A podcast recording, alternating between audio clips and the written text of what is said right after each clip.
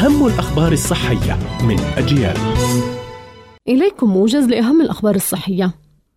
الفقوس من الخضروات التي تحتوي على نسب مرتفعة من مضادات الأكسدة والتي تلعب دورا هاما في محاربة الجذور الحرة في الجسم ومحاربة الالتهابات.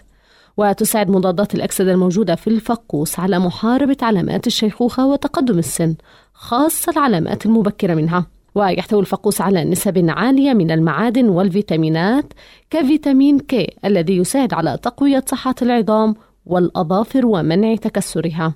البطيخ مصدر للماء والألياف الغذائية، لذلك فإن الاستهلاك بكميات كبيرة من البطيخ قد يؤدي إلى مشاكل في الجهاز الهضمي كالإسهال والانتفاخ والغازات.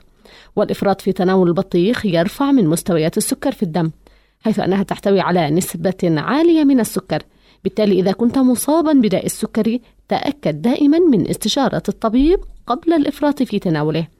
كما يستحسن عدم تناول البطيخ في المساء لتجنب الاستيقاظ أثناء النوم أكثر من مرة للتبول. يلعب حمض الفوليك أسيد دورا كبيرا في تكوين خلايا الدم الحمراء.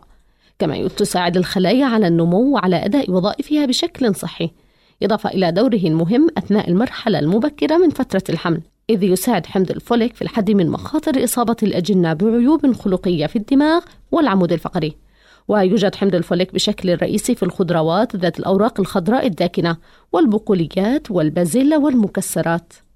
ومن بين الفواكه الغنية بحمض الفوليك البرتقال والليمون والموز والبطيخ بأنواعه والفراولة. كانت هذه أهم الأخبار الصحية. قرأتها عليكم روزانا طه. إلى اللقاء.